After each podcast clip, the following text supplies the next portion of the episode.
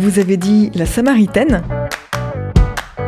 Se souvient-on encore d'un célèbre grand magasin parisien depuis peu disparu portant le nom de Samaritaine?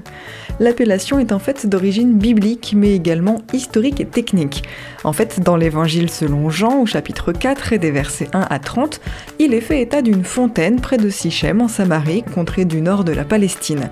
Il est midi, Jésus, épuisé par la marche, implore une femme venue puiser de l'eau à la fontaine pour qu'elle lui offre à boire.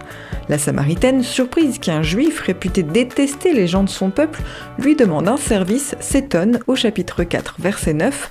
Comment, toi, un juif, tu me demandes à boire à moi, femme samaritaine? Jésus, évoquant l'eau vive, l'invite alors à oublier les vieilles querelles au nom d'une générosité universelle inspirée par Dieu. Éclairée par ce message, la jeune femme, pourtant de vertu légère, se convertit.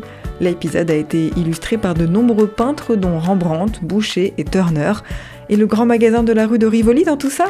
Eh bien c'était le nom d'une pompe installée au début du XVIIe siècle sur le Pont Neuf, quand en 1870 le grand magasin fondé par Ernest Cognac fut construit, la pompe n'existait plus, mais le nom a été conservé.